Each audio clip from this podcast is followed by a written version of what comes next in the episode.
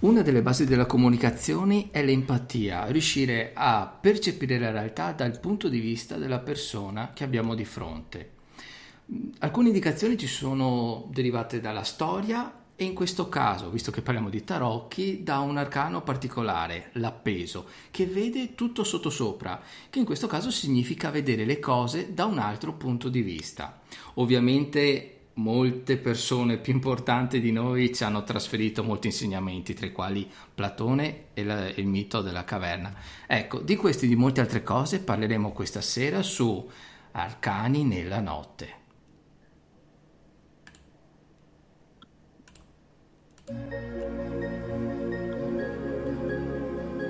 Benvenuto e benvenuta su Arcani nella notte, il podcast sul mondo dei tarocchi. Se sei tarologo o cartomante e vuoi diventare un professionista, oppure vuoi scoprire il vero significato dei tarocchi, Arcani nella notte è il podcast che fa per te. Inoltre, se partecipi in diretta, hai la possibilità di ricevere un consulto gratuito. Buon ascolto.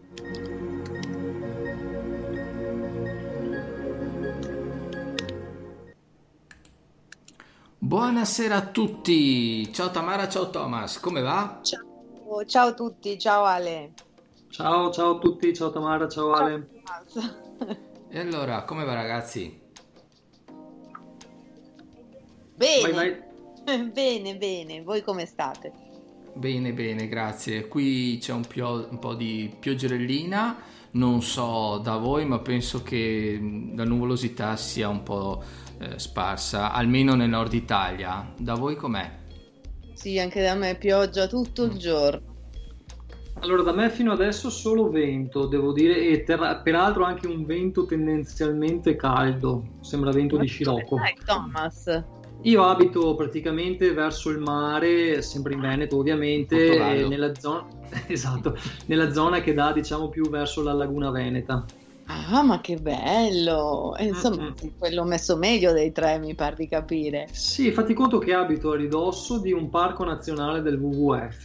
C'è proprio un pezzo di laguna che è un parco nazionale dove ci sono tutte le valli che praticamente dividono Chioggia da Venezia, che sono appunto due... Beh, Venezia sappiamo cos'è, Chioggia zona ma- balneare marittima molto bella. E questo ti concilia la, la, calma e la tranquillità in un periodo così ardente come questo? Sì, devo dire assolutamente sì, anche perché io abito proprio in un paesino di 600 anime. Davanti a casa mia c'è la chiesa e praticamente il suono del campanile è l'unica cosa che sento, diciamo che va a muovere un po', se vogliamo, la monotonia di, di questa calma che c'è qui intorno, a parte gli animali che qui sono in abbondanza, uccelli di varia natura che chiaramente fanno parte della, della fauna locale locale e devo dire che è un posto veramente tranquillo per chi vuole stare tranquillo, quindi io che tendenzialmente di mio amo molto la tranquillità e il silenzio, devo dire che veramente qui sto, sto da Dio, si respira una bella quiete e paradossalmente, se posso anche dire, dato che siamo in, in, tema caldo di lockdown, post lockdown, nuovo lockdown, non si sa insomma come vada a finire questa cosa, devo dire che il primo lockdown, quello di marzo, eh, aprile e maggio, per me è stato molto rigenerante perché peraltro mi sono appena trasferito in casa nuova e ho avuto proprio la possibilità di vivermi, godermi nella massima tranquillità, serenità, pace possibile la mia nuova casa, quindi da un certo punto di vista fra comunque i disagi che chiaramente tutti abbiamo vissuto, posso dire di aver riconciliato con me stesso proprio quella, quella serenità che forse in quel momento eh, era desiderabile, diciamo, ecco, quindi adesso come andranno le cose da qui in poi, magari poi ne riparleremo più avanti, però insomma devo dire che la prima parte dell'anno, nonostante tutto, ha portato dei frutti apprezzabili, ecco. Beh, è una, già una gran risorsa questa perché ti porta un'eredità per questi eh sì un po' più faticosi importante. Un assolutamente. Carica così, un conto ad arrivare stanchi. Sì, sì, sì, assolutamente. Bene. bene. Tu Ale stai bene? Ah sì, io sto bene, sono in riflessione, eh, per fortuna... Come? Come l'appeso sei. Come l'appeso, esatto, uguale. sei, proprio, sei proprio appeso. esatto. E, e, niente, sto aspettando un po' gli eventi come si, si sviluppino. Mm, e direi che proprio questo arcano, questo argomento casca proprio a pennello. In questo, non voleva, questo... è stato fatto di questo, ma è capitato così. è così. E, beh, e mi, mi, aggancio anche a una cosa, apro una parentesi. Sì. Sì. Visto che ormai è palese che si sta spostando sempre più eh, il mondo da, dalla vita, chiamiamola offline, a quella online, eh, quindi tutti i servizi sono sempre più anche nel mondo di internet. Eh, io tendo a sottolineare l'importanza del servizio che offre Coach di Tarocchi, cioè Cartomante Digitale, che è un corso, un percorso gratuito a moduli che spiega a tutte le persone che, anche quelli che partono da zero, eh, a tutte le persone che operano nel mondo dei tarocchi e della cartomanzia, come sviluppare meglio la propria attività online, perché per stare online ci sono determinate regole che non sono le stesse eh, della vita quotidiana, ci sono dei parametri da rispettare, ehm, ci sono delle cose a cui dare importanza e altre che sembra siano importanti, mentre in realtà non sono. Dico ad esempio i like della pagina Facebook, no? Uno dice, oh la mia pagina ha fatto 50 like oggi. Eh, però magari si accorge che quei like lì alla fin fine, se uno ovviamente la utilizza per lavoro, non portano assolutamente a nulla. Quindi anche parlare di strategie, di ehm, modulistica, di documentazione e tutto quello che gira intorno al mondo della terologia e della cartomanzia eh, nei servizi online lo si può trovare eh, iscrivendosi a Cartomante Digitale che si trova nel blog coachritarocchi.it. Ecco, ho finito la mia autopromozione. Scusatemi ragazzi, ma visto il periodo mi sembrava anche utile da consigliare a chi ci sta ascoltando e chi ci ascolterà poi ovviamente nella indifferita, quindi ascoltando la puntata registrata. Voi che dite? Sì, sì, hai fatto bene. Sono, sono, consigli sempre utili, io stessa ne faccio tesoro e, e quindi è, è, buono elargirli. Poi è tutto così eh, regalato in occasione di questi incontri, penso che dedicare qualche minuto anche a questo non, non disturbi nessuno, no? Anzi. Sì, sì, e soprattutto anche offre delle possibilità ulteriori, insomma, perché chiaramente chi è da casa chi è a casa in questo momento e ha magari del tempo a disposizione effettivamente può ampliare anche il suo spettro di conoscenze andando a vedere cose nuove che possono servirgli proprio per uh, questioni anche professionali, personali e quant'altro. Infatti certo. sì, è anche un po' l'utilizzo che si fa del proprio tempo, che mm-hmm. è giusto essere focalizzati in un certo periodo della giornata e non, altrimenti si va in burnout però organizzandosi bene si possono imparare molte più cose rispetto a un periodo in cui mm, ok parto io e poi eh, ci sarà un intervento molto interessante di Tamara, lo vado a premettere, spero ti vada bene Vero. Tamara, sempre sull'appeso e anche sul mito della caverna platonico, mentre Thomas eh, andrà a indicare il eh, Codex Albertinus, per chi non lo sa vi spiegherà che cos'è, e collegato ai temi dell'astrologia. Poi ovviamente ci sarà anche l'intervento di Fabio delle librerie esoteriche Il Sigillo su quel che riguarda la magia e abbiamo voluto inserire questo argomento qui proprio perché ci si avvicina a, ad Halloween, ok? Bene, allora eh, la premessa qual era? Era di entrare in empatia e vedere le cose da un altro punto di vista. Questo si andava un po' a riprendere sulla simbologia del, dell'appeso. Ecco, per chi non ce l'ha ben chiaro in mente, spero vivamente di sì, ma se qualcuno non gli viene in mente, diciamo che è una, un personaggio con la testa verso il basso, cioè al contrario, con la testa verso la terra e i piedi verso il cielo. Eh, è appeso ad una gamba e sembra che immerga la sua testa all'interno della terra.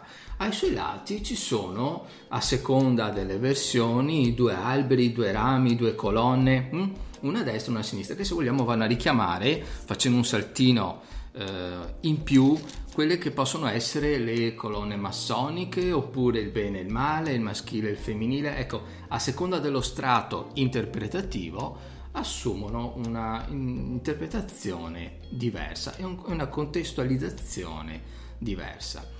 Mi ricordo che ho fatto un post che ho girato anche su Instagram relativo al Codex Albertinus.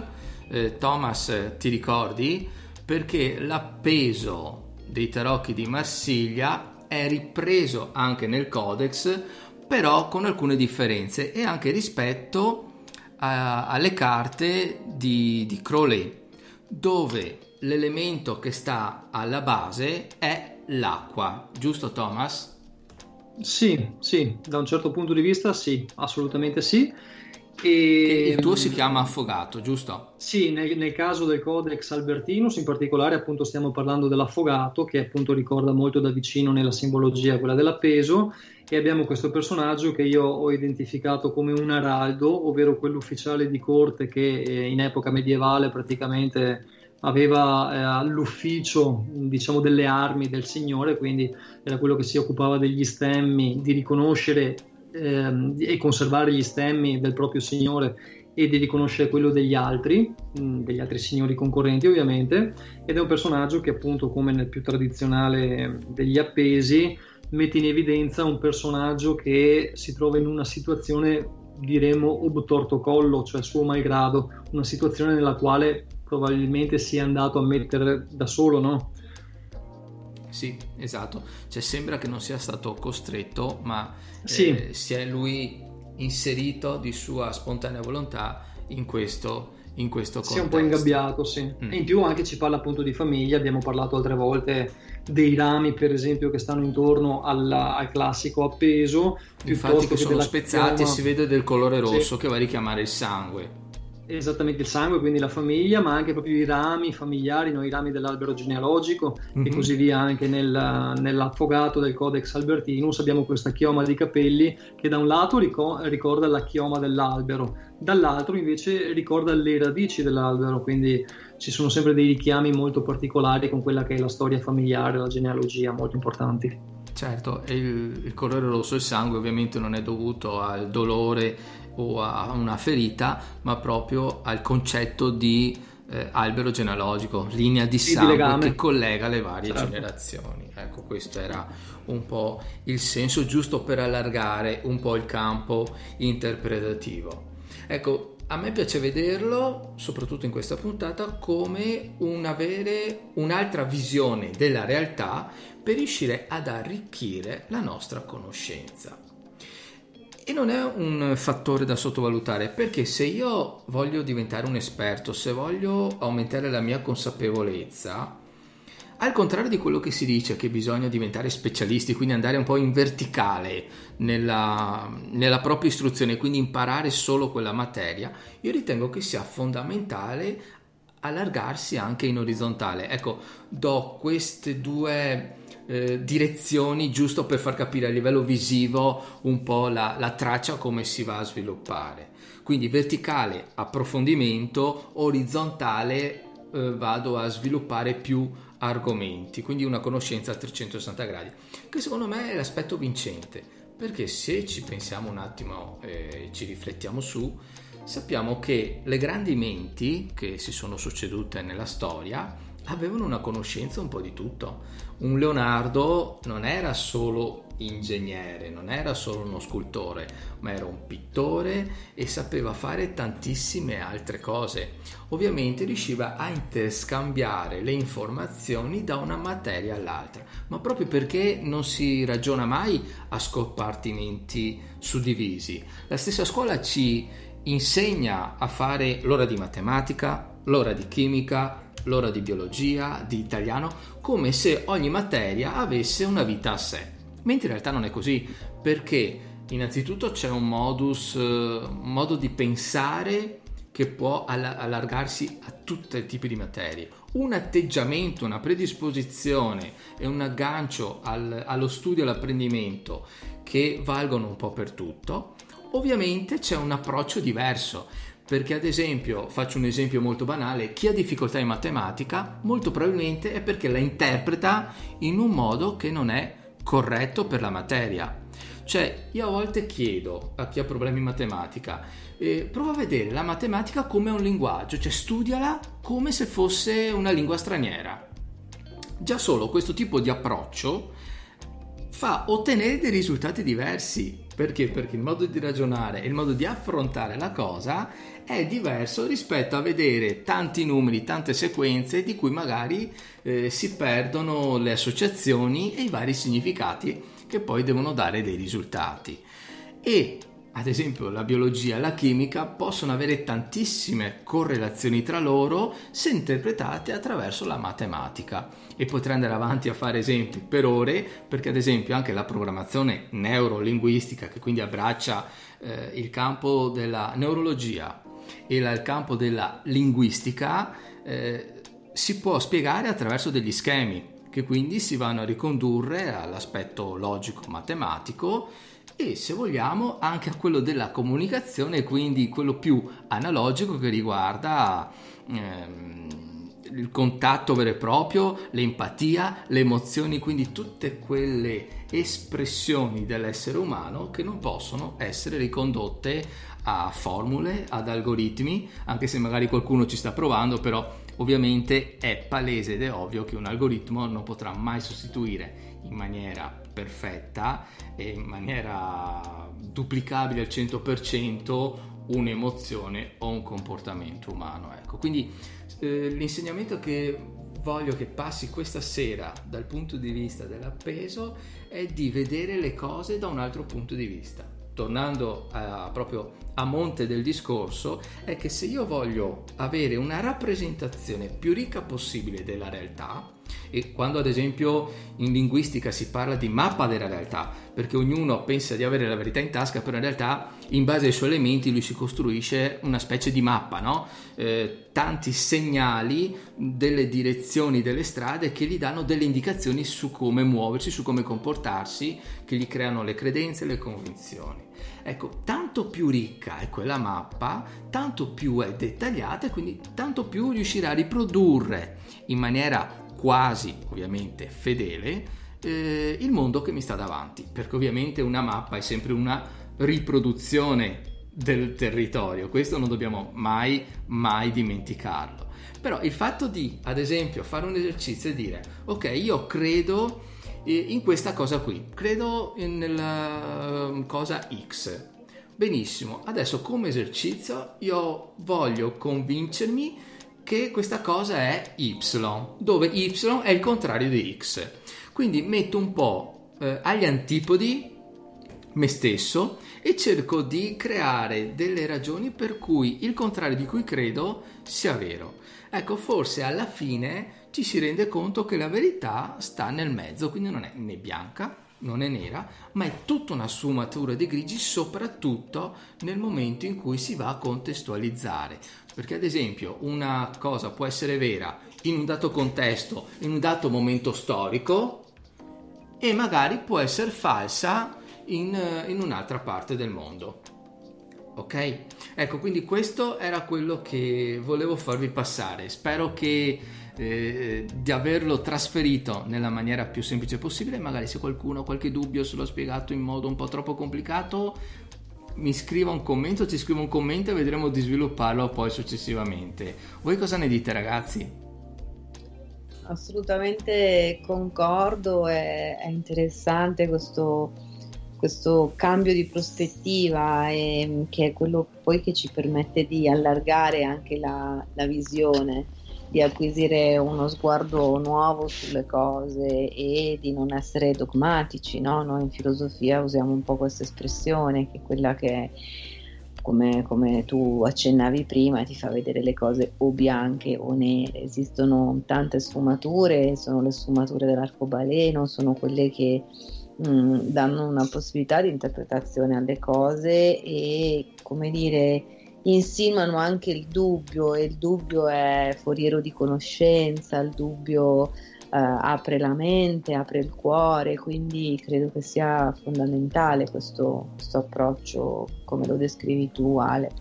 Io... Sì, sai perché sì, sai per... l'ho ritenuto importante dire perché mi sembra che più si va avanti co- col tempo più eh, i pensieri diventano rigidi.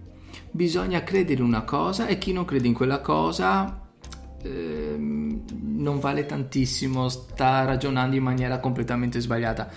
Cioè, il paradosso è che nell'era della comunicazione e delle informazioni va a decadere proprio la base della comunicazione stessa, cioè il confronto, il mettere in relazione cose diverse per avere, se vogliamo, uno sviluppo, un'evoluzione della, della comunicazione stessa, anzi si sta retrocedendo, ci si sta irrigidendo, ma è una cosa che eh, appare anche a voi, è un mio sentire. Eh? Beh, dal mio punto di vista è proprio l'altra faccia anche della, della paura, dei, dei, condizionamenti, cioè ehm, quando si vive nell'incertezza, e non mi riferisco solo a questa congiuntura storica in particolare, ma comunque eh, è un po' anche la, dire, la cifra no? dell'essere umano, il temere l'incertezza, e quando non si hanno gli strumenti per affrontarla ci si aggrappa a dei dogmatismi, ci si aggrappa a delle verità e, e si ha paura a, contraddirle, si ha paura ad aprirsi a una possibile diversità e credo che sia proprio una difesa no? che mette in atto la mente per, per assicurarsi un terreno solido. Sì, sì infatti... anch'io credo che, non so, posso? Certo. Mm, no. Sì, vai, vai che dopo mi aggiungo un qualcosina, scusami Thomas, vai pure. No, infatti volevo dire che eh, in molti anni mm, l'umanità, per così dire, eh, ha lavorato per crearsi una propria comfort zone, se così vogliamo, cioè una zona di comfort dove poter vivere una, una particolare propria routine, quotidianità. Oggi ci troviamo di fronte a eventi che ci mettono proprio in una prospettiva, in una condizione completamente diversa da quella per cui abbiamo lavorato per tanti anni e eh, il valore dell'appeso in questo momento secondo me eh, è veramente fortissimo perché è proprio quello, è quell'archetipo che ci dice buono, bene, fino, fino ad ora avete fatto in una determinata maniera, vi siete costruiti le vostre certezze, adesso le vostre certezze stanno implodendo, l'unica maniera che, ave, che avete per superare questo momento è proprio quello di cambiare prospettiva, di cambiare modo di vedere le cose, di guardare la situazione da un punto di vista diverso da quello che è la vostra routine, la vostra comodità, la vostra eh, il, il, vostro modo di essere tradizionale, per così dire. Scusate, chiudo. No, certo, sì, sì, sono d'accordo. No, volevo riflettere ed evidenziare la parola che ha detto Tamara, che è rigidità, paura, che se vogliamo viene ripresa in maniera metaforica anche in certe saghe, in certi film, dove il pericolo, il demone, i non morti, l'aspetto infernale è rappresentato dal ghiaccio, proprio perché la paura tende a raffreddare no? le emozioni. Dove non c'è movimento, dove non c'è energia, c'è blocco. Infatti si parla di blocco psicologico, blocco emotivo, proprio come se fosse un blocco di ghiaccio. Al contrario di quello che abbiamo sempre visto eh, dell'inferno, che lo rappresentiamo con le fiamme Mm. E, e, paradossalmente le fiamme invece rappresentano lo spirito e la trasformazione, che è l'esatto opposto del blocco. Nel momento in cui sono bloccato, non riesco ad evolvere. Magari si riuscisse ad involvere, ma ci sentiamo proprio fermi ed è lì dove c'è l'aspetto stagnante che risiede, tra virgolette, la morte perché la vita è un flusso continuo, non importa che direzione abbia, ma comunque ha movimento. Dove c'è movimento c'è energia e c'è comunque la possibilità di migliorare e di evolvere. Ecco, volevo aggiungere questo aspetto qui. Che poi, se ci pensiamo bene, è, è l'aspetto, eh, è il riscatto, se vogliamo, dell'appeso, no? Che comunemente lo vedi come bloccato, poi ne parleremo, però in realtà eh, dentro quel blocco, dentro quel, quel, quella rigidità, c'è tutto un movimento possibile, no? Quindi, esatto, centrato. Mm, interessante.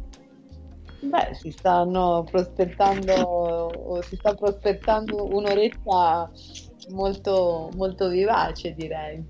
Eh, sì. Sì. Eh, Vai pure Tamara. Faccio, vi, vi, racconto io un po' quali sono state le mie riflessioni in merito. Vadi, vadi. Vada, vada. Eh, beh sì, appunto, mi, mi, ricollego un po' a quello che, che stavo dicendo e che hai, hai, detto tu in, in merito proprio a questa, a questa figura che eh, da una parte dà una sensazione proprio di, di rigidità, di blocco, di stasi, e cioè quest'uomo comunque non è in una posizione comoda, è legato da un piede sottosopra, adesso io sfido chiunque a mettersi lì così e voglio vedere quanto tempo ci riesce a rimanere e presumibilmente potrebbe avere anche le mani legate dietro, noi non lo sappiamo, però per come sono bloccate sembrano che, sembra che possano essere legate anche quelle. Quindi insomma, eh, dentro questo quest'uomo appeso sembrerebbe esserci comunque un, un, una persona che si trova eh, bloccata a testa in giù.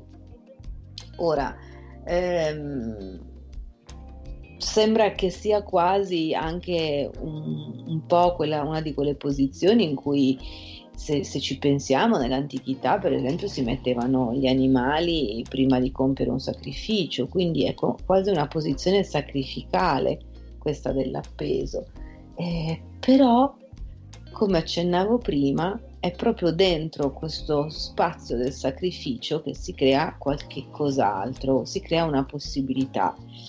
E mm, veramente mai come, come adesso possiamo veramente immaginare questa carta come la carta di questo momento, come la carta di questo tempo che ci rappresenta. Ci si sta chiedendo una, una grande sospensione, ci si sta chiedendo di sospendere il giudizio, ci si sta chiedendo di sospendere le attività, di sospendere la socialità, quindi c'è un atto di grande sospensione correlato ad un atto di grande sacrificio. Però ecco, quello su cui vorrei porre l'attenzione è che eh, mentre tutti vediamo e, e constatiamo la, l'atto del sacrificarsi e la scomodità e la rigidità di, questo, di questa posizione, quello su cui forse eh, che Ale ha, ha, ha, ha lanciato come, come, sfida e come intuizione nel suo intervento, quello che forse dovremmo cominciare a vedere un po' più attentamente è che in questo farsi sacro eh, si costruisce il sacrificio, cioè il sacrificio in realtà, come dice la stessa parola, è un facere sacrum, quindi un rendere sacro qualcosa. Quindi questo spazio che le Pendù occupa in realtà è uno spazio di sacrificio in cui quello spazio diventa sacro. Cosa vuol dire? Significa che stando così appeso, quest'uomo in qualche modo si trova innanzitutto a vedere le cose, come dicevi tu, Ale, da un altro punto di vista, quindi sotto sopra. Quindi si trova a vedere eh, il cielo, per esempio, da una prospettiva completamente nuova, così come si trova a vedere la terra da una prospettiva completamente nuova. Ma allo stesso tempo, nel fare questo, quasi stagionando così, quest'uomo si redime, si, si illumina. Quindi non dobbiamo vederlo come un arcano spesso come si pensa negativo. Eh, addirittura in alcune rappresentazioni ehm, ha, ha un'aureola quasi proprio a significare la sua saggezza eh, l'appeso in realtà sta contemplando, l'appeso sta stagionando per partorire una nuova visione delle cose, sta legato, in fondo se vediamo in questo sguardo, in questo viso, in questo volto non c'è un'immagine di sofferenza, di, di, di lacerazione, di... Mm, di crisi o come qualcuno ehm, molto liberamente, a mio modo di, di, vedere la cosa, interpreta come se ci fosse dentro la simbologia della, della croce e quindi croci, l'essere crocefissi. No, in realtà si tratta di... l'appeso è semplicemente appeso, non è un morto, non è una, una simbologia della croce. Anzi, se vogliamo andare a ben vedere, se si guarda approfonditamente la carta, si noterà che ci sono 12 rami tagliati, se li contiamo sono esattamente 12 e questi 12 rami sono chiaramente l'allusione alle 12 costellazioni dello zodiaco. E, ehm, quindi, e addirittura se immaginiamo di ehm, eh, stendere una linea orizzontale, ecco, immaginiamo così, adesso bisognerebbe avere davanti la carta, spero che chi ci ascolta ce l'abbia, eh, se immaginiamo di stendere una linea tra un ramo e l'altro, quindi abbiamo i due pali che eh, circoscrivono questa figura umana quasi come se fosse impigliato nel terrestre perché abbiamo la rappresentazione di un quadrilatero come sappiamo il quadrilatero la, rappresenta la simbologia del terrestre. Se questi due pali immaginiamo di eh, tracciare delle linee orizzontali da ogni ramo tagliato quindi da ogni bulbo che si vede rosso nelle versioni che abbiamo dei tarocchi di Marsiglia noi vediamo che si tracciano si stendono esattamente sette linee. E ecco che sono i sette pali, i sette pioli della scala di Giacobbe che viene svelata sicuramente all'interno di questo, di questo mh, arcano. E una volta rivelata questa chiave possiamo anche intuire che questi sette gradini eh, sono i sette gradini dell'iniziazione, quindi corrispondono ai nostri sette chakra. Ecco allora la grande verità che nasconde l'appeso. In realtà questa stasi, questo blocco, questa sospensione, che è quello che noi oggi saremmo invitati a, fare, a chiamare, è una stasi, una sospensione che eh, permette al discepolo, al ricercatore spirituale di elevarsi verso il cielo per diventare un sole pieno, per diventare un sole vivo. E qua mi ricollego al mito eh, di Platone. Perché? Perché eh, Platone nel mito della, della, caverna che lui racconta nella, nella Repubblica ehm, racconta di, un, di, di uomini che vivono in un'abitazione, in una caverna, in una caverna sotterranea che ha un antro soltanto aperto verso la luce, mentre tutto il resto rimane al buio. E gli abitanti di questa caverna sono legati dalle gambe e dal collo in modo che non si possano neanche girare e quindi non possono che vedere soltanto il fondo della caverna, quindi non vedono l'antro con la luce, ma vedono soltanto il fondo della caverna. E poi dice Platone, immaginiamo che fuori dalla caverna vi sia un muricciolo all'altezza, de, de, all'altezza d'uomo e che, questo, um, e che dietro questo muricciolo si, si muovano degli uomini che portano sulle spalle delle statue lavorate in pietra, in legno, che raffigurano diverse, diverse generi di cose. E ancora dice Platone, immaginiamo che dietro questi uomini arda un grande fuoco e che in alto ci sia il sole, splenda il sole. E, ehm, allora, se così fosse, questi prigionieri che sono legati dal collo e dalle, e dalle gambe e dai piedi non potrebbero vedere altro che le ombre delle statue che si proiettano sul fondo della caverna. E cioè cosa vuol dire? Che eh, se dietro di loro, ma loro non si possono girare, ci sono eh, degli uomini che portano delle statuette e c'è comunque in alto eh, la luce del, del, giorno e del sole che arriva dall'altro, ma loro non possono vederla e sono costretti a vedere eh, soltanto davanti a loro le ombre che il fuoco dietro di loro proietta, e sono le ombre di quegli uomini che invece sono dietro, che portano delle statuette, significa che allora non fanno questi uomini che vedere queste, queste ombre.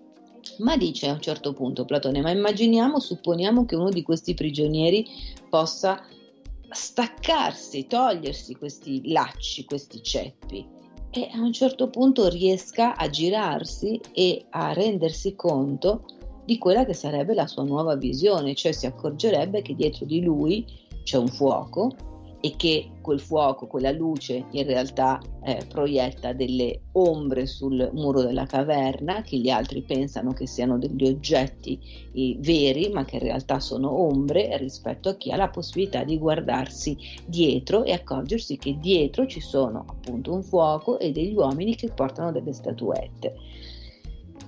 Eh, ma addirittura immaginiamoci, dice Platone, che qualcuno addirittura tragga questo nostro prigioniero che si è liberato dai lacci della eicasia, direbbe Platone, cioè dell'immaginazione, che è qualcosa che non è attendibile, e portasse questo prigioniero fuori dalla, dalla, caverna e quindi al di là di questo muricciolo, beh, egli rimarrebbe sicuramente abbagliato dalla luce del sole.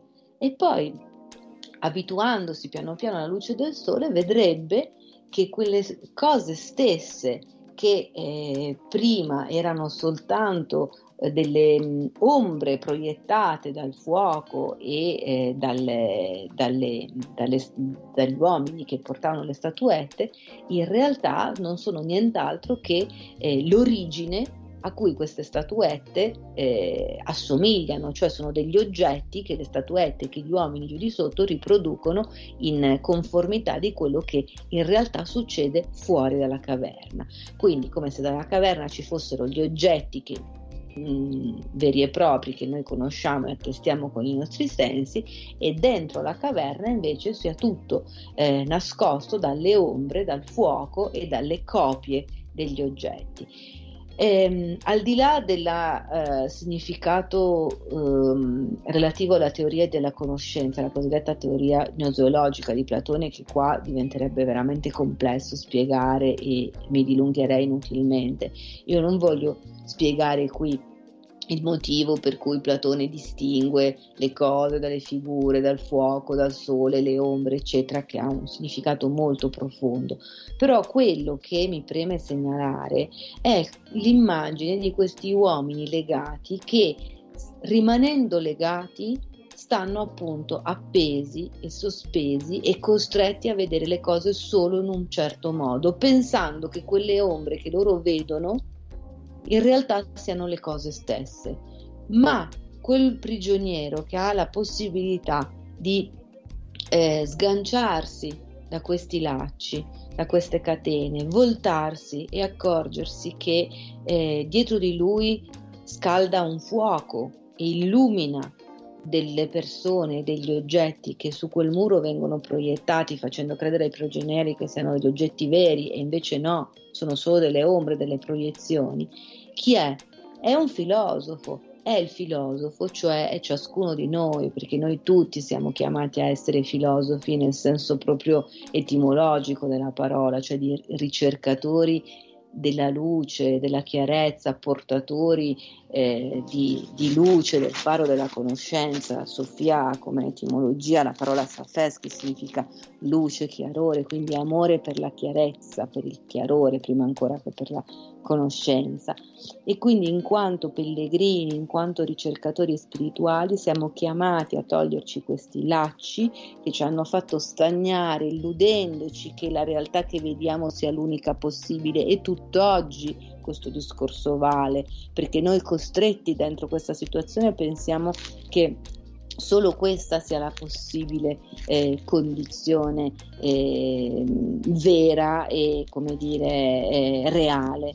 Ma come diceva Thomas in apertura prima ancora che andassimo in, in onda eh, c'è una grande verità dentro tutto questo messaggio storico che stiamo vivendo, cioè il fatto che se ci poniamo osservatori e ci sospendiamo un attimo rimanendo presenti a noi stessi, in realtà abbiamo la possibilità, come fa l'appeso, di vedere le cose da un altro punto di vista e eh, iniziare un processo di trasformazione che è il processo della grande opera alchemica, che è il processo di illuminazione. E l'appeso come dire, trasforma questo sacrificio, come dicevo prima, di sospensione in un luogo sacro dentro il quale raggiunge il, la sua maturazione spirituale ed è un po' quello che io mi auguro per tutti noi in questo momento di, di grande sospensione. Ecco.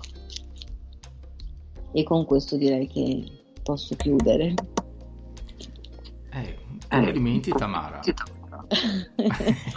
sono, sono, un po' ispirata perché come vi accennavo in apertura è una, è una cosa che, che, sento profondamente. No? Io se devo parlare della mia esperienza personale mi sento appesa in questa, in questa situazione, mi sento sospesa e, e, però il grande lavoro è che cercare di trasformarlo in un, in un valore.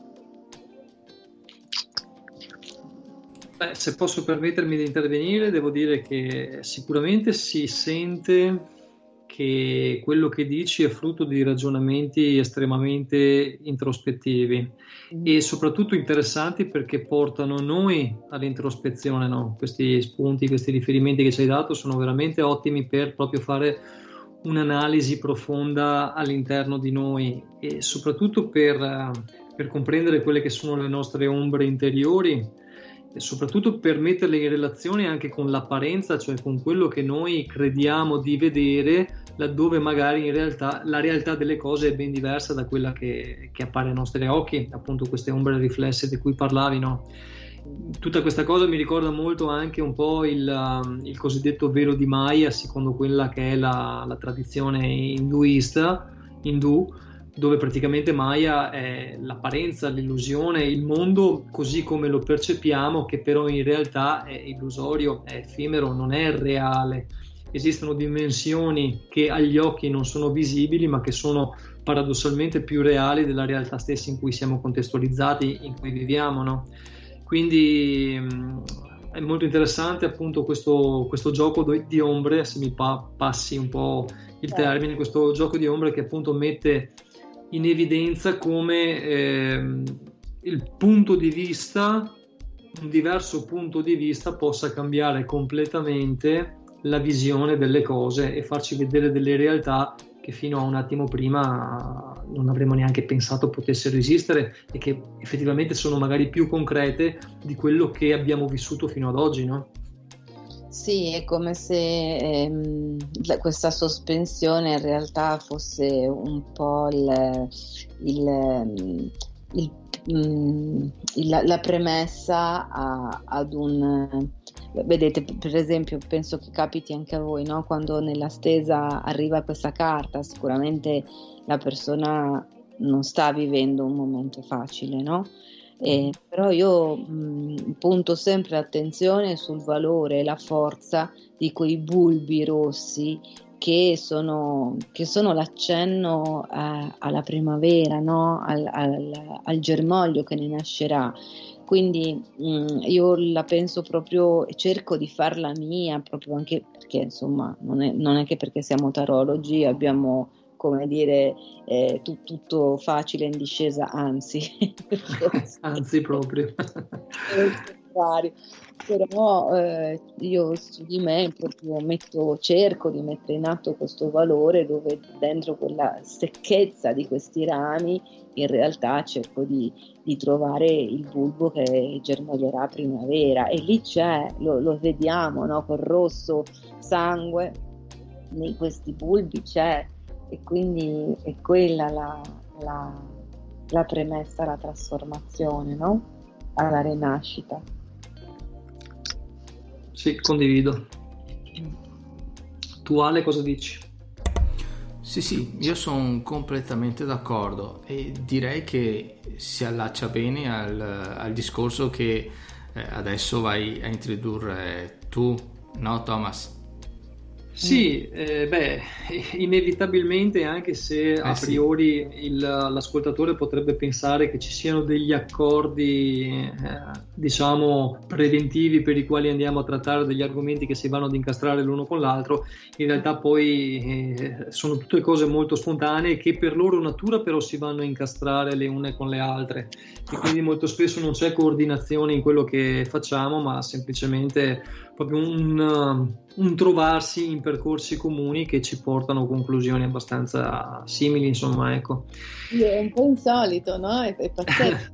sì durante i nostri, i nostri, lunedì perché diciamolo a chi ci ascolta che noi decidiamo eh, semplicemente l'argomento ma, ma, ognuno porta il proprio non è che diciamo parliamo esatto. del peso e tutti parlano dell'appeso no cioè, certo. ognuno proprio e, e non si capisce per quale magia meravigliosa e forse è proprio la magia della sincronicità, succede che poi durante i nostri interventi quello che uno dice risuona all'altro e lo collega al suo intervento, ma risuonano sempre, no?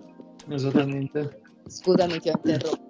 No, no, assolutamente è, è, giusto quello che dici. E infatti prima, senza nessun il benché minimo accordo, tu hai parlato dei segni zodiacali, che è appunto l'argomento mio della ah. serata, no? È vero. Sì, sì, no, no, ma cioè, proprio era azzeccatissimo, diciamo, con quello che poi è la tematica che adesso voglio cercare di sviluppare io o comunque quantomeno di introdurre perché poi l'argomento sappiamo è molto ampio. E anzi approfitto anche per dirne che poi mercoledì ci sarà anche aperitivo con i tarocchi per cui ehm, parte diciamo di quello che introduco questa sera lo andremo a sviluppare anche eh, poi appunto mercoledì in una discussione più ampia e più dedicata se vogliamo perché effettivamente eh, l'argomento è molto ampio, è molto variegato e insomma non, non è chiaramente risolvibile o riducibile insomma in un'unica in alcuni minuti ecco, di esposizione durante la nostra conversazione. E Ale, volevi dire qualcos'altro o vado via diretto? O anche tu, Tamara, volevate aggiungere qualcosa? Per me so. puoi, andare, puoi andare via diretto. Anche per me, sono curioso di ascoltarti. Ok, benissimo. Allora, innanzitutto invito i nostri ascoltatori che ci stanno ascoltando in diretta o che eventualmente poi lo faranno uh, attraverso il podcast se conoscono il Codex Albertinus, bene, se non lo conoscono lo possono vedere, possono vedere le, le lame del Codex Albertinus direttamente sulla pagina di Facebook o di Instagram Codex Albertinus, appunto, quindi invito l'ascoltatore eventualmente a collegarsi, più che altro per avere un riscontro diretto delle cose che eh, adesso vi dirò, in quanto l'argomento della serata è l'astrologia e particolarmente appunto lo zodiaco in associazione appunto a quelle che sono le lame del Codex Albertinus. Allora, ehm, inizio subito con il dire, intanto con il, farme, con il, fare una domanda, cioè perché parlare di astrologia e di tarocchi? Allora, la risposta è abbastanza semplice, gli astri e particolarmente lo zodiaco altro non sono che dei simboli e come tali non possono sfuggire alle leggi degli archetipi. Chiaramente noi parliamo, parlando di arcani parliamo di archetipi, parliamo di simbologia e di tutto ciò che ne consegue, per cui l'astrologia e, i tarocchi sono strettamente collegati fra di essi. Allora, ehm, attraverso un'attenta lettura dei tarocchi noi possiamo indagare alcuni aspetti astrologici che poi si riflettono nei colori della lame, eh, nella loro numerologia, nella loro simbologia e quant'altro. Insomma, eh, un tarologo attento e preparato potrà sicuramente utilizzare le proprie carte per fare un vero e proprio lavoro di trasmutazione, di guarigione, attraverso una lettura dettagliata del presente. Io parto sempre dal presupposto che quando noi andiamo ad interpretare le carte, facciamo attraverso le carte ci viene proposta una fotografia del presente della persona che ci interroga. E sulla base di questo presente noi possiamo andare a sviluppare ehm, diciamo così una serie di eh, prospettive parlando, ritornando sempre un po' al discorso del, dell'appeso piuttosto che dell'affogato una serie di prospettive che ci permettono di guardare al futuro in determinate direzioni. Poi noi sappiamo che attraverso il nostro libero arbitrio il futuro può cambiare in qualunque momento, quindi io parlo sempre di, di, presente proprio perché non credo ad un futuro scritto, credo ad un futuro che si possa costruire sulla base eh, del libero arbitrio della persona e soprattutto della conoscenza, della comprensione di se stesso. Quindi partiamo sempre dal presente per vedere verso quale direzione andiamo. E, mh, l'obiettivo è chiaramente attraverso l'utilizzo delle carte è quello di guidare il consultante, il cons- eh, scusate mi sto impapinando, il cons- consultante verso il risveglio della coscienza e chiaramente la comprensione di se stesso. Allora, eh, lo studio dell'astrologia e dello zodiaco è complementare a questo strumento, quindi cioè al tarot, eh, come mezzo di evoluzione personale, cioè con l'obiettivo di portare la persona ad essere presente e centrato, consapevole di sé. Ritorna per l'ennesima volta durante questa, le chiacchiere che stiamo facendo questa sera il concetto di presenza, di essere presenti, perché effettivamente, eh, probabilmente mai come in questo periodo, ognuno di noi ha la necessità di essere presente a se stesso per non essere sopraffatto dagli eventi che eh, nel bene e nel male ci stanno capitando. Questo vale per questo momento particolarmente pesante, se così vogliamo definirlo, dove stiamo vivendo delle situazioni molto particolari, ma la presenza è una cosa che dovrebbe essere eh, quotidiana, continuativa nella nostra vita, cioè dovremmo essere sempre presenti a tutto quello che facciamo, perché diversamente rischiamo di diventare comparse all'interno del palcoscenico della nostra vita e non siamo mai in realtà eh, protagonisti. Questa è una cosa su cui dovremmo riflettere tutti molto, molto a lungo. Allora, ho scelto di parlarvi di astrologia attraverso le lame del Codex Albertinus e invito nuovamente ad andarvi a vedere se non sapete che cos'è eh, attraverso le pagine di Instagram e Facebook, in quanto diversamente dal tarocco tradizionale che si compone di 22 arcani maggiori, il Codex Albertinus ne ha, sol- ne ha 24 di arcani, quindi 12 più 12, 12 come sono appunto i segni zodiacali. Per cui ehm, all'interno del mazzo del Codex ci sono 24 carte dove si ripetono due volte sostanzialmente i segni zodiacali.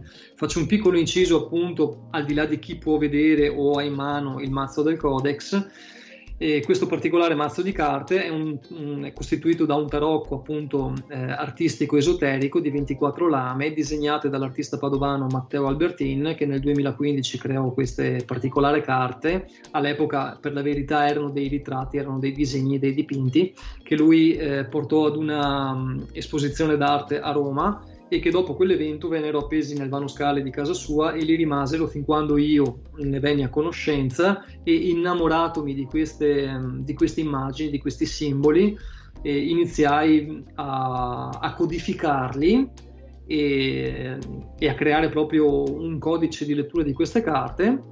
E appunto con poi l'avvallo di Matteo Albertini abbiamo deciso di pubblicare questi dipinti, di ridurli quindi a delle carte vere e proprie e nasce appunto il Codex Albertinus, cioè il codice di Matteo Albertin. Ora, eh, senza voler portare via chiaramente lavoro a Paolo Fox o Simon and the Stars, procedo con una disamine umile, umile e certamente ridotta di quelli che sono i vari segni e del loro accostamento appunto alle lame del, del codex. Allora, come dal più tradizionale, diciamo così, degli oroscopi, partiamo con il segno dell'ariete che eh, appartiene, per così dire, ai nati tra il 21 marzo e il 20 aprile. Già qui allora devo dire una cosa che può sfuggire ai più. Allora, le date del 21 marzo e del 20 aprile, come poi per esempio quella del Toro 21 aprile, 20 maggio, i gemelli 21 maggio, 21 giugno e così via, insomma, sono relativamente indicative, nel senso che a seconda dell'anno eh, il giorno di inizio e di fine di un determinato segno possono variare non variano certamente di settimane, ma possono variare di alcune ore barra alcuni giorni, cioè mh, mm, sì, ore, um, sì, diverse ore, insomma, fino a una giornata e anche più. Questo per dire che alcune persone magari mh, mm, nascono, che ne so, nel caso dell'Ariete, il giorno 20 aprile, sono convinti di essere dell'ultimo giorno dell'Ariete, ma in realtà ad una determinata ora del 20 aprile entriamo già nella fase del toro. Questo proprio varia a seconda di anno in anno, c'è proprio una, uno spostamento dell'orario, appunto può essere più o meno sensibile di diverse ore fino ad arrivare anche a un giorno e più. E, ehm, si sposta appunto l'ingresso o l'uscita nel segno di alcune ore e quindi alcune persone che nascono magari a ridosso di un segno piuttosto che dell'altro effettivamente possono, eh, senza saperlo, essere di un segno diverso da quello che fino a un momento prima credevano.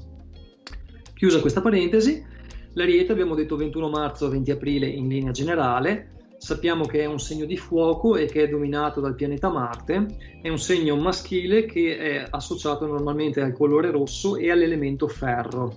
Anche qui mi fermo un attimo per dire che già nelle puntate precedenti noi abbiamo parlato dei colori associati ai tarocchi, al Codex Albertinus e poi ad altre materie come per esempio l'araldica, l'arte muratoria, quindi quella massonica, e l'alchimia e se noi facciamo caso sono sempre gli stessi elementi che ritornano, quindi il fuoco, il pianeta, cioè il, l'elemento, il pianeta, il metallo, il colore, sono tutti elementi che eh, si replicano in maniera, eh, diremo, pedissequa, proprio vanno via di pari passo tra quelle che sono le regole araldiche, massoniche, alchemiche in questo caso eh, archetipiche, tarologiche. E questa cosa è molto interessante.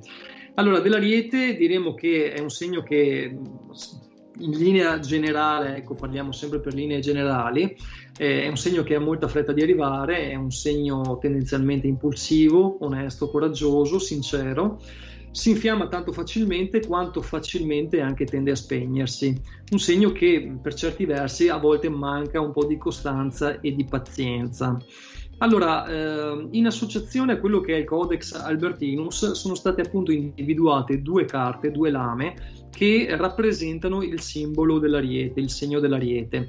E queste sono la carta numero 3 che è rappresentato da esplosione e per chi appunto può vederla vedrà che ci sono una serie di eh, elementi mh, frutto di una deflagrazione, quindi proprio di un'esplosione, che però paradossalmente possono essere anche tipo i mattoncini della Lego, quindi dei pezzi che ci servono per costruire qualcosa. Quindi da un lato può essere distruzione, ma dall'altro può essere costruzione. Ed è interessante associarlo all'ariete perché eh, noi sappiamo che l'ariete è anche quello strumento che, soprattutto in epoche antiche, veniva utilizzato per sfondare i portoni, gli ingressi nei castelli, nei, insomma, per farsi breccia anche attraverso le pareti proprio utilizzando questa, questo ariete cosiddetto che serviva proprio per sfondare, quindi per, per rompere delle barricate. No? E quindi esplosione a, assomiglia un po' all'effetto che l'ariete ha per esempio su una parete. No? E poi eh, l'altra carta, è la numero 15, è la diavolessa. La diavolessa che è un essere eh, celeste, un demone, un, uh, un qualcuno che ci mette in ed è particolare, interessante, associato all'arieto, all'ariete, in quanto, ehm, per esempio, la diavolessa è senza testa. Quindi andiamo da un estremo all'altro, cioè l'ariete che è tutto testa, perché della sua testa fa la sua arma vincente, e la diavolessa che invece è senza testa, quindi anche un po' l'indicazione, se vogliamo, a abbandonare un po' determinate certezze, ad abbandonare un po' la mente, quella mente che molto spesso mente e ci trae in inganno. Scusate il gioco di parole. Andiamo dunque velocemente al toro, dal 21 aprile al 20 maggio, per i nati in questo periodo, è un segno di terra dominato dal pianeta Venere, un segno femminile associato al colore verde e all'elemento rame. E ancora qui vediamo appunto eh, sostanzialmente le stesse cose che abbiamo studiato, che abbiamo, di cui abbiamo discusso le volte scorse per quanto riguarda l'alchimia, l'arte muratoria e l'araldica. È un segno tendenzialmente affidabile realista e ben radicato, eh, un segno che non si sottrae ai propri doveri e ha ottime capacità di resistenza. Ama i piaceri della vita, particolarmente del cibo e del sesso. Come dargli torto, vorrei dire. E le lame del Codex Albertinus che sono associate al toro sono per esempio, uh, anzi per esempio, togliamo l'esempio, sono la numero 11 che è rappresentata dalla forza, e per chi può vedere la carta appunto vediamo questa figura chimerica metà uh, effettivamente toro sembra per metà un toro e per metà eh, un essere umano anche se ha caratteristiche multiformi e è seduta sul mondo ha le corna rosse quindi chiaramente ricorda il toro e comunque la prestanza fisica del toro. E poi c'è la carta numero 23 che è rappresentata dal cibo, eh, una carta molto particolare che ha elementi eh, ha elementi cristici nel suo interno molto sottili, molto particolari, tra cui ricordiamo il pane, il vino, ehm, alcuni strumenti di tortura, quindi forchette e coltelli che ricordano la forca, e poi ci sono tutta una serie di elementi che non sto qui a, a chiaramente a, a, illustrarvi adesso perché eh, no, non basterebbe la serata. Ed è una, una, carta che ci parla anche di sessualità, quindi particolarmente eh, affine appunto a quello che è anche il toro chiaramente un segno di terra, quindi materialità, il cibo è sostanza primaria e quindi eh, necessaria per sopravvivere. Passiamo dunque ai gemelli, nati fra il 21 maggio e il 21 giugno, è un segno di aria dominato dal pianeta Mercurio, è un segno maschile associato al colore giallo e all'elemento Mercurio. E, ehm, è simbolo tendenzialmente di intelligenza, vivacità, abilità, curiosità, è un amante dell'esplorazione e dell'apprendimento, è un segno che si stanca facilmente risultando talvolta inconcludente, è un segno duale nel bene e nel male, quindi quando dicono eh, il gemello ha la doppia faccia c'è, c'è sempre un, il suo perché no. E le lame del Codex Albertinus che vi sono associate sono la numero 14, i due papi e la carta numero 16, la paura. Sono entrambi due carte dove sono rappresentate due coppie di persone. Nella prima appunto due pontefici, la carta che chiaramente rappresenta il tempo attuale, quella in cui abbiamo due pontefici attualmente in vita, Ratzinger e Bergoglio e la paura, che è quella carta che ricorda invece molto la scena di Shining di Stanley Kubrick, dove ci sono le due gemelline che si tengono per mano eh, su questo corridoio, un attimo prima della visione del bambino che le vede insanguinate per terra in mezzo a una, pozza, a una pozza di sangue e che quindi rappresenta um, sicuramente una scena paurosa. Gemelli perché chiaramente in entrambe le carte abbiamo questi due personaggi che sono complementari, quindi gemelli fra di essi. Passiamo al cancro, 22 giugno, 22 luglio, è un segno di acqua, è dominato dalla luna, un segno femminile associato all'argento come colore e anche come elemento, quindi argento-argento. È un segno molto legato alla famiglia, ai ricordi, a volte anche un po' troppo forse, un segno intuitivo, un segno fantasioso, sensibile, talvolta eccessivamente permaloso, proprio perché probabilmente la sua sensibilità lo porta ad essere insomma anche un po' sì, permalosino, ecco, diciamo così.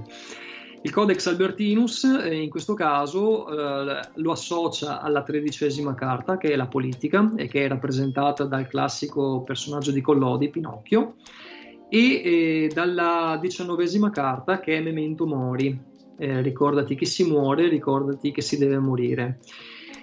E, ehm, allora, eh, praticamente queste sono due carte molto particolari che la politica ci parla sostanzialmente di, ehm, di, indecisione, per così dire, di incapacità da un certo punto di vista di prendere delle scelte, di fare, di fare delle scelte proprio perché si è bloccati.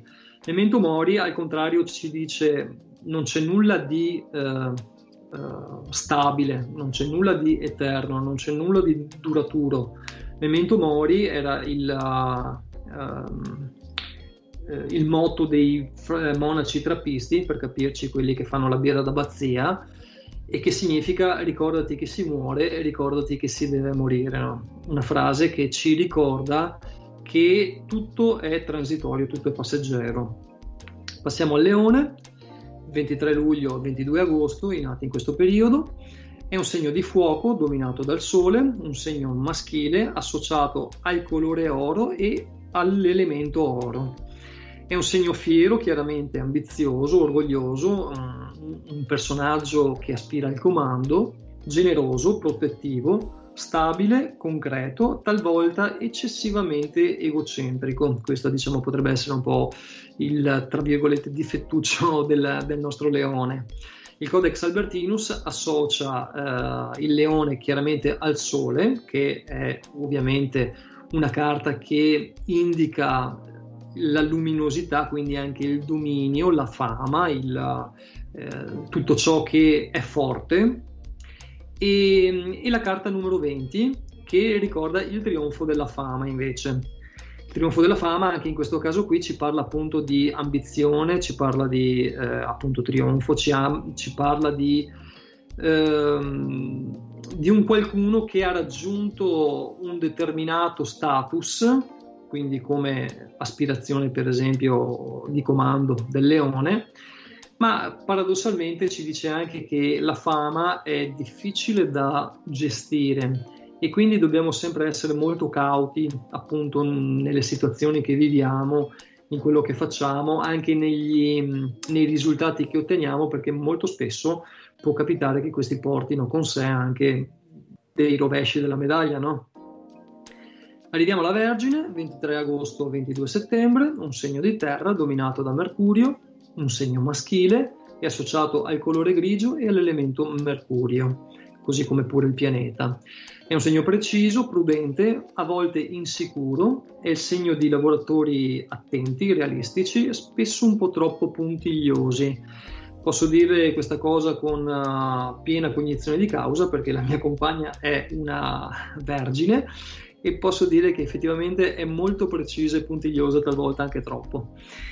E mm, il Codex Albertinus che si associa a, questa, a, questo segno è la carta numero 5, Amore, che è rappresentata da un muscolo cardiaco nella carta, molto particolare, e la carta numero 18, la Luna, la Luna che ci porta sempre all'introspezione, che ci porta sempre a guardarci appunto dentro. Prima ne abbiamo parlato lungamente parlando delle ombre di Tamara e quindi ehm, una, una, carta che proprio mette in evidenza i lati più profondi appunto eh, della Vergine. Poi abbiamo la bilancia, 23 settembre e 23 ottobre, è un segno d'aria dominato dal pianeta Venere, è un segno maschile, è associato al colore rosa e all'elemento rame. È un segno eh, elegante, raffinato, equilibrato ma non troppo, perché anche qui insomma abbiamo sempre i nostri paradossi, no? abbiamo sempre i nostri demoni interiori a cui dover eh, fare attenzione. E è un segno che non ama la solitudine, ama al contrario godere dei piaceri essenziali della vita, a volte però è un po' dubbioso ed indeciso, quindi rischia di essere un po' uh, stagnante. Il Codex Albertinus lo associa alla carta numero 8 che è la giustizia, ovviamente per effetto di quella bilancia che la giustizia tiene nella mano, e la fortuna, la carta numero 10, che nel Codex Albertinus è rappresentato da una cornucopia che riversa del denaro sopra ad una merda azzurra. Scusate il francesismo, ma chiamiamo le cose con il loro nome. E la fortuna particolarmente mette in evidenza come tutto possa, o meglio possa, tutto sia uguale al suo contrario, cioè mette proprio in evidenza il fatto di come, per esempio, la fortuna che ci capita, se non saputa gestire, può trasformarsi in vera e propria sfortuna. E così via, le cose che ci appaiono magari più sfortunate in un primo momento, al contrario, possono essere la chiave di volta che ci fa cambiare vita. Quindi questa bilancia appunto che si contropesa nella fortuna che appunto ci dà la possibilità di eh, vedere tutto il suo contrario sempre come una opportunità. Abbiamo dunque lo scorpione, 24 ottobre e 21 novembre, è un segno di acqua dominato dal pianeta Plutone, un segno femminile associato al nero, al rosso e al viola. Il suo elemento è il ferro. È un segno intuitivo e astuto, un segno combattivo, talvolta introverso e profondo, un segno che non apre facilmente il cuore, ma quando lo apre lo fa per sempre o quasi, direi io. E contestualmente dobbiamo dire che eh, è un segno particolarmente materialista eh, ed è molto carnale, per cui mh, tendenzialmente la fedeltà non è la sua virtù principale. Il Codex Albertinus associa eh, lo scorpione alla carta numero 1, cioè la montagna sacra, che prende ispirazione chiaramente dal, dal film di Aleandro Jodorowsky, e, e, dalla carta numero 17 che è rappresentata dai trionfi, da questo personaggio illustre e particolare che ha um, ottenuto grandi risultati uh, nella vita, una persona affermata, una persona nobile, un dottore, un avvocato, qualcuno che ha saputo appunto eh, affermarsi nella vita ed è rappresentante appunto dello scorpione. Arriviamo al Sagittario, 22 novembre 21 dicembre, è un segno di fuoco dominato da Giove, un segno maschile, è associato al colore blu e all'elemento stagno. È un segno generalmente aperto e simpatico, lungimirante, anche se a volte in modo suo, diciamo così, tende ad essere più proiettato sul futuro che non sul presente ed è tendenzialmente generoso ed ottimista. Talvolta è un po' troppo ingenuo. Allora, ehm, diciamo che questa è la descrizione generale che tendenzialmente si dà, gli elementi generali che costituiscono un po' la, il segno del Sagittario.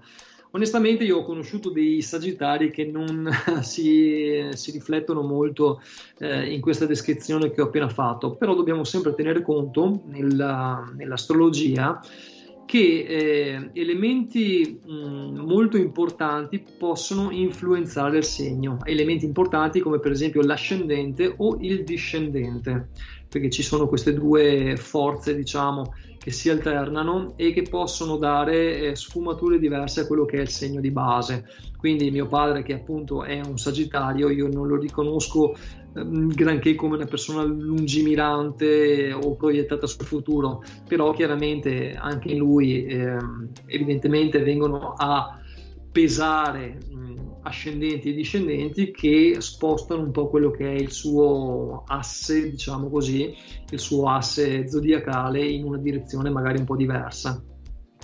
Il Codex Albertinus ehm, identifica il Sagittario nella carta numero 7, pausa caffè, una carta che ci porta appunto alla, alla riflessione, a un momento di pausa, a prenderci i nostri spazi per riordinare un po' le idee. E poi alla carta numero 9 che è il sesto senso e che eh, rappresenta una battuta di caccia rupestre, una battuta di caccia antica, dove vediamo uomini che vanno appunto a caccia e si Mm, procacciano quello che è appunto il, l'essenziale per vivere ed è una carta appunto che ci parla di essenzialità ma soprattutto essenzialmente di eh, fare affidamento a, questa, a quella che è la nostra parte più intuitiva no? Arriviamo al Capricorno, 22 dicembre 20 gennaio, questa è la carta che mi appartiene in quanto io appunto sono un Capricorno, è un segno di terra dominato dal pianeta Saturno, un segno femminile associato a tutti i colori della Terra. E colori della Terra inteso come pianeta, quindi azzurro, bianco, verde, marrone, cioè tutti i colori che compongono appunto la Terra. Ed è associato all'elemento piombo, ahimè, questa cosa effettivamente pesa un po' sul Capricorno. Allora, ehm, il Capricorno è un segno che costruisce lentamente ma solidamente, ama scalare le vette, è ambizioso e idealista, a volte forse anche un po' troppo, non si distoglie facilmente dai suoi obiettivi, è un segno riservato, affidabile, tendenzialmente poco aperto e, e serioso. Questa critica a me è stata fatta spesse volte, però io dico sempre che sono un po' come un croccantino, no? Sono croccante fuori ma morbido nel cuore, per cui bisogna sapermi addentare nella maniera giusta. Il Codex Albertinus, eh, associato al Capricorno, è rappresentato dalla ventiduesima lama, la felicità, rappresentata da queste campane che suonano e che quindi ci parlano anche di comunicazione, molto interessante. E poi la carta 0, che è la rinascita. La rinascita è rappresentata da questa eh, fenice, che è appunto questa fenice fiammeggiante che rinasce tra le fiamme, no? dalle, proprie, dalle, proprie, ceneri. Il, la scelta della rinascita per il Capricorno è stata chiaramente eh, obbligata, nel senso che essendo il Capricorno il segno che conclude l'anno e quello che lo riapre, è proprio rappresentato da questa fenice che si infiamma, quindi si brucia alla fine dell'anno e rinasce nell'anno nuovo da se stessa. Quindi è proprio la carta precisa che identifica questo segno molto particolare. Arriviamo quasi alla fine, abbiamo l'Aquario, il 21 gennaio e 19 febbraio è il periodo appunto dedicato ai nati sotto il segno dell'Aquario, è un segno di aria dominato dal pianeta Saturno, è un segno maschile associato ai colori grigio e marrone e all'elemento piombo. È amante delle amicizie, delle compagnie, è un segno socievole e comunicativo, ma non chiacchierone, non è petulante come segno. È aperto ai cambiamenti, manca a volte di un po' di senso pratico e talvolta anche di realismo. Il Codex Albertinus lo associa alla carta numero 4, che è il trionfo della spesa, quindi l'ottenimento dello stretto necessario per la sopravvivenza, se così vogliamo, e alla dodicesima che è l'affogato, che appunto corrisponde all'appeso di cui abbiamo, abbiamo parlato prima lungamente e che è appunto quella carta che ci permette di eh, osservare le cose da un diverso punto di vista e, e, che ci riporta chiaramente anche alle nostre origini, come si è detto, alla famiglia e, e tante altre cose. Arriviamo così all'ultimo segno che è quello dei pesci 20 febbraio, eh, 20 marzo. È un segno di acqua dominato dal pianeta Nettuno, è un segno femminile associato al colore porpora e verde il suo elemento è lo stagno. È un segno sensibile, sognatore, talvolta troppo altruista, insicuro e timoroso e qualche volta facilmente influenzabile. e mh, le carte del codex che lo uh, eh, identificano sono la numero 5, alieno, e la numero 21, il mondo.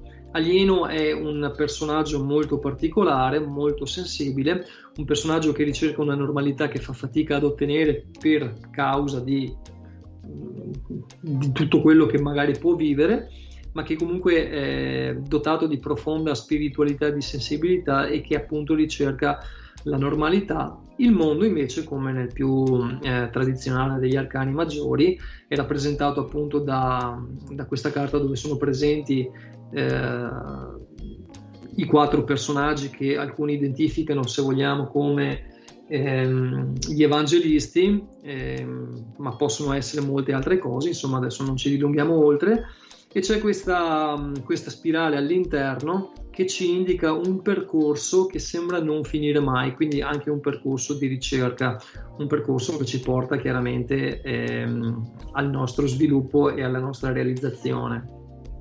Con questo chiudo questa panoramica uh, sui, sui, segni zodiacali e sul Codex Albertinus che appunto si associa a questi segni zodiacali.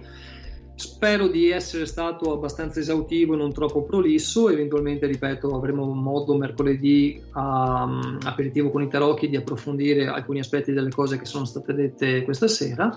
E con questo io concludo il mio, eh, il mio intervento. Se avete qualcosa da aggiungere, sono qua.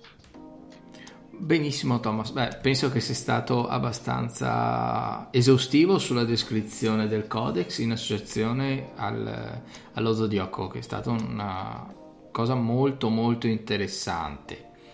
Detto questo, io direi di concludere con l'intervento di Fabio della libreria esoterica di Padova Il Sigillo, che ci parlerà dei rituali segreti della magia, perché sappiamo che la magia è contornata di rituali e attraverso questa spiegazione Fabio ci racconta quali sono e come funzionano. Ok? Buon ascolto e noi ci sentiamo più tardi.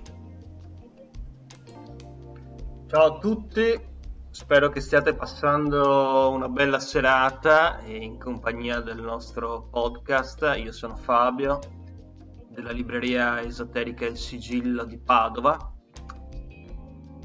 E come ogni settimana vi presento un uh, testo eh, che potrete trovare poi qui fisicamente in libreria ehm, riguardante questo mondo così vasto e così affascinante eh, che va sotto la denominazione comune di esoterismo per l'appunto. Oggi parliamo di un testo, eh, un libro veramente, veramente pratico, eh, casalingo quasi lo definirei, che può essere, mm, che è di un'utilità immediata a tutti coloro che hanno bisogno di compiere rituali eh, strettamente legati con, eh, con la loro quotidianità, con uh, le loro problematiche di salute, della casa, l'amore, il successo, il denaro. Ehm, stiamo parlando di rituali, i segreti della magia svelati a tutti, di Rosa Di Maio, un'autrice eh, che ha avuto è stata anche in televisione molto spesso, eh, tra dirette, repliche. Usava molto spesso il linguaggio dei Vangeli nei suoi rituali e nelle preghiere, quindi parliamo di un manuale di impostazione cristiano-esoterica. Eh, una sensitiva a tutti gli effetti, che ereditò questi poteri dalla, dalla madre, una persona dotata di, di, grande spiritualità e di sensibilità.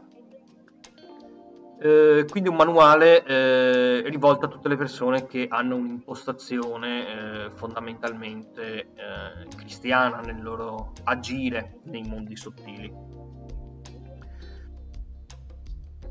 Abbiamo la... Il testo è tra l'altro anche eh, eh, inframmezzato da, um, dalle pagine scritte di, di proprio pugno da, da, Rosa Di Maio, dagli schizzi degli, mm, sulla preparazione dell'altare, sulla preparazione degli amuleti. Le, eh, esatto, c'è le copie esatte del, mm, delle pagine dei suoi diari eh, che poi eh, andava a divulgare in trasmissioni radiofoniche e televisive. Amuleti fondamentali per i rituali, la preparazione dell'olio sacro, i procedimenti e le condizioni necessarie affinché un rituale eh, funzioni,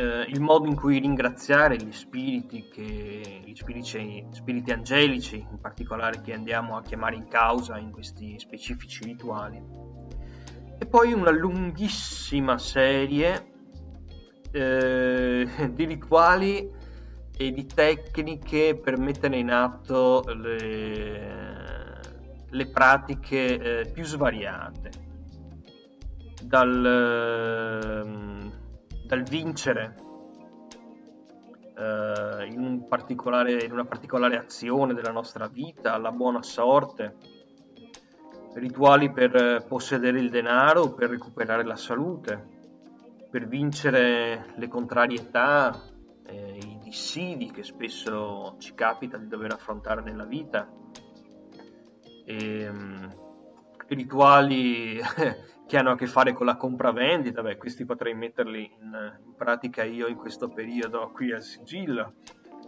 eh, per superare gli esami. E, ehm, tutte queste, tutti questi esempi eh, prendono in eh, considerazione e si concentrano su parole di potere che a loro volta evocano delle potenze cosmiche. Potenze cosmiche ehm, che molto spesso hanno a che fare, come dicevo, con l'esoterismo cristiano, ma che prendono la, la, loro, la loro, forza anche da, da divinità orientali, indù per esempio. E le stesse parole di potere a volte sono mediate anche da, eh, da, da dottrine diverse. E, e, non nello specifico occidentali. In seguito abbiamo un capitolo molto lungo eh, centrale sui sogni e il viaggio astrale. Registrare i sogni, come registrare i sogni, le tecniche di proiezione astrale, il rito del viaggio astrale stesso, ehm, attraverso eh, tecniche preparatorie, quali candele usare, quali oli, quali incensi eh, usare per propiziare questo tipo di, di viaggi, come materia- materializzare poi i desideri nei sogni, quindi la ritualità trasposta nello stato onirico. Um, abbiamo infine, dopo un'altra, un'altra carrellata di, di amuleti, di creazione di amuleti e di rituali, per, ad esempio per scacciare le negatività dalla casa, questa è una o per togliere il cosiddetto malocchio, questi sono argomenti che mi trovo spesso a dover affrontare con, con i miei clienti e mi, mi, è capitato spesso di consigliare questo libro proprio per la sua semplicità e praticità. Eh, abbiamo infine del, una carrellata eh, di corrispondenze, come spesso accade in questi volumi, tra, tra i colori, gli incensi, le, le candele, i profumi da, da utilizzare e le loro correlazioni per l'appunto con, eh, con le metodologie di cui abbiamo parlato. Rituali I segreti della magia svelati a tutti di Rosa Di Maio, eh, un manuale che sicuramente non eh, mancherà di catturare la vostra, la vostra attenzione, la vostra curiosità e che potrebbe esservi utile eh, nella, nella, pratica quotidiana nell'affrontare i pericoli eh, che tante volte sono strettamente correlati a, ad essa. Bene, per questa sera è tutto. Vi auguro un buon proseguimento e vi aspetto quindi a Beato Pellegrino. Un saluto ad Alessandro di Coach dei Tarocchi. Grazie ancora e buona serata.